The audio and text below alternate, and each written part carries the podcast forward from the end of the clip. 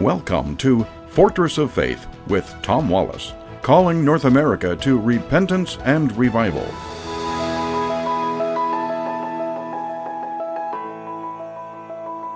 Well, welcome back once again to the Corner of Truth and Courage. This week, folks, we're going to be talking about the Arab Israel conflict.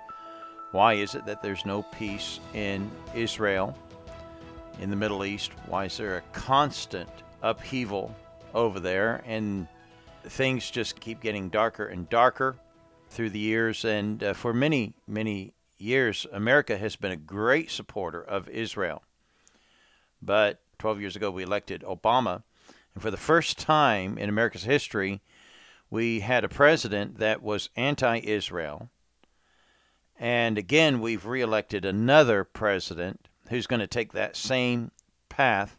Unlike Obama, we still had a great deal of support in Congress for Israel, but that is now gone. Well, especially now on the Democrat side, many Democrats are becoming more and more vocal. In the past they were still supportive of Israel, and uh, we're going to see a huge, huge change in foreign policy in the Middle East, and so it's going to be helpful and needful for us to understand why things are happening the way that they're happening. Bible prophecy has told us these things will come to pass. And you and I now live in a very interesting day because Israel has now been returned as a nation.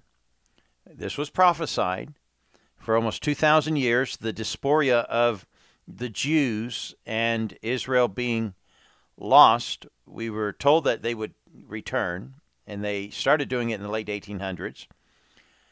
And as Jews started coming back, yet Israel was not yet formed, we saw a matching of this by uh, by Arabs. They began to see Jews return back to the promised land, and Arabs started countering it and started sending in more and more Arabs.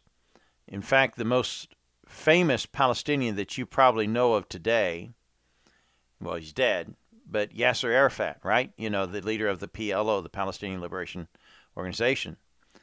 Uh, he wasn't even born in Palestine, he's Egyptian. And this is very common of many Arabs that live in the area that is called Palestine. And we'll talk later in the week about what I call the Palestinian myth. It was an invention by the British government uh, during after World War One. We had the League of Nations formed. It was given to them the job to resettle governments and divide up the land and restore power to the Middle East. And they came up with this idea of calling these Palestinians in Israel, calling them not Arabs, but Palestinians, trying to create a two state solution, which I've said for years is a false notion. It will never happen, not because of the Jews, but because of Israel. But uh, as Jews started coming back in the 1800s uh, into the land, Arabs started countering it in 1882, there were only quarter of a million, 250,000 Arabs in that region. By 1948, when Israel did establish itself as a nation, there were 1.4 million Arabs. And so they really were rushing into that area, which had become a barren land, a wilderness.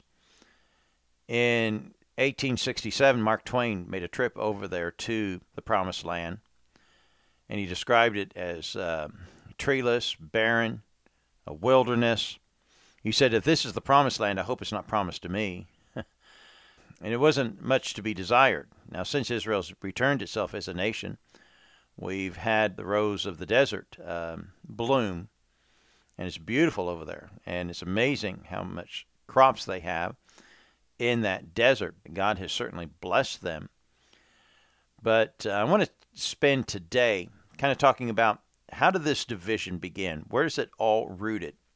And basically, it's a family flu- family feud. It's worse than the um, than anything we could ever imagine in fiction. It goes back to Abraham and his two children, Ishmael and Isaac. Of course, Isaac was the promised son.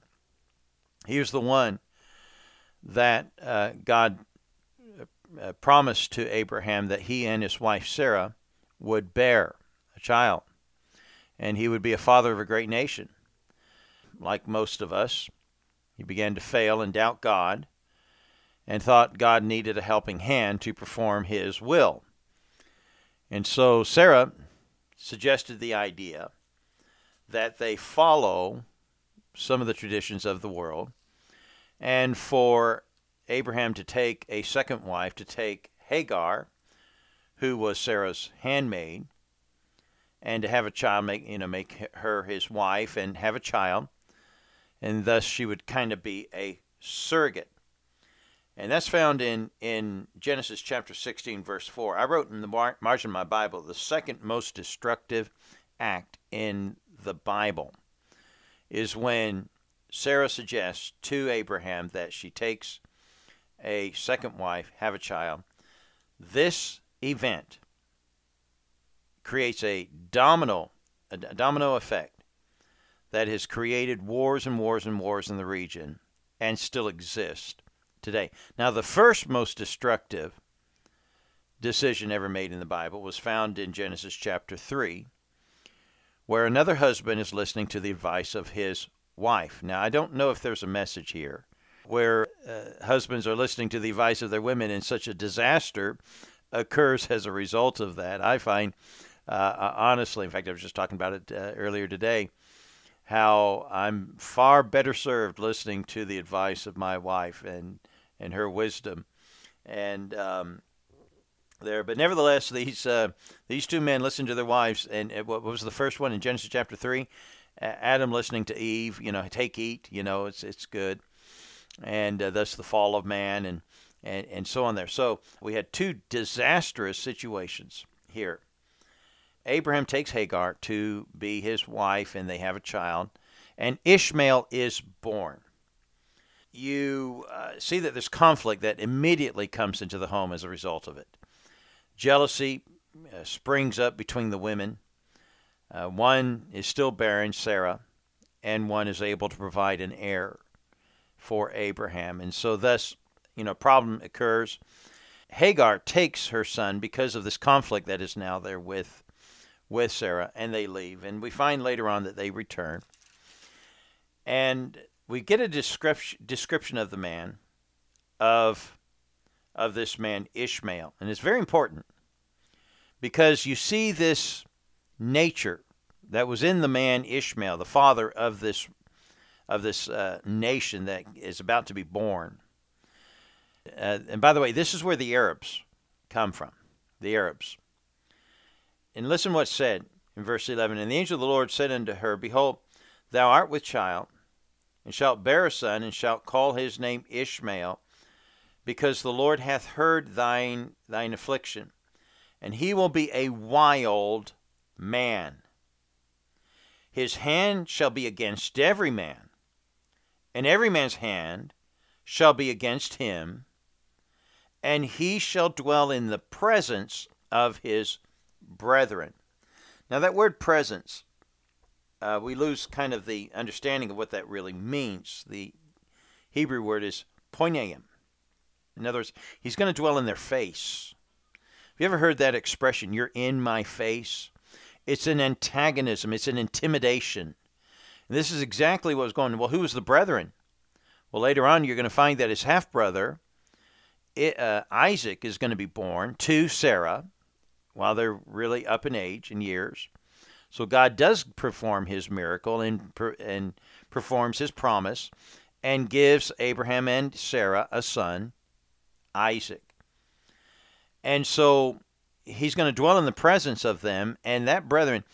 So the children of Isaac and the children of Ishmael, there's going to be a constant antagonism. In fact, we're told later in the book of Genesis that um, what was it, uh, chapter 21 or so, that um, that Ishmael, sorry, yeah, Ishmael lived and died in the face of his brethren. It's chapter 25, verse 18. That he lived and died in the face of his brethren. So his whole life was spent as an antagonism between the Arabs and the Jews. And this continues still today. And so this is the root of this division. Now, I want to hasten on to another passage in chapter 21. And in chapter 21, we see something happens. It's, it's found in verse number 9. And, and Sarah saw this. She witnessed this. And when she what she saw happen, she then demands of her husband, of, of Abraham, to throw out Hagar and her son. And they get banished. And uh, what was it that he that, that she saw? In verse number nine, and Sarah saw the son of Hagar, the Egyptian, um, which she had borne unto Abraham, mocking. The word mocking is used there. And the actual um, Hebrew word is tishak. Tishak. It's found six times in the Bible. Five of the times it has a sexual orientation to it. Now, what does that exactly mean? I don't know. But he did something that was so egregious that caused Sarah to say, Get him out of here. Ishmael is a young teenager by now, about the age of 13, 14 years of age, and Isaac has just been weaned. And so this event also creates such a division. Now, as as Ishmael is thrown out, they're in the wilderness. In fact, Hagar thinks they're about to die. They're in the wilderness, and she hides her son under a bush, and she goes away just expecting the death. And an angel comes and visits and, and saves them and ministers to them and provides water, finds the water from the Zamzam well, which is a part of uh, Islamic tradition. And, and so we see that God still provided for them and spared them. By the way, Ishmael and Isaac, they're two of four or five people in the whole Bible that get, are given their name from heaven. What an honor that their name is picked out from heaven.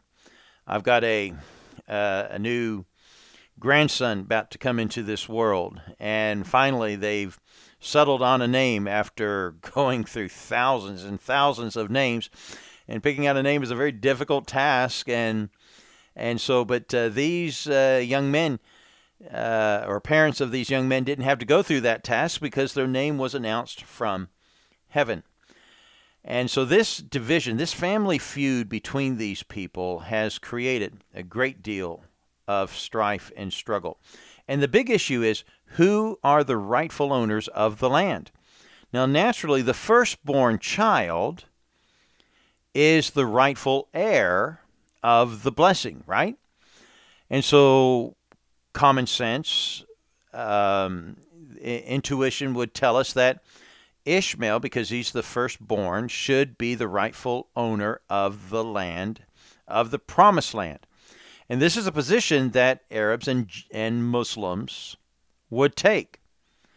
But then again, we've got something in the Bible that tells us differently that the blessing that the um, that the uh, promise of that land was going to go to the seed of Isaac. So tomorrow we'll talk about the title deeds of the Bible, of the promised land, who are the rightful owners, and why still the Arabs have a problem with it. So join us again tomorrow at the corner of truth and courage. God bless you.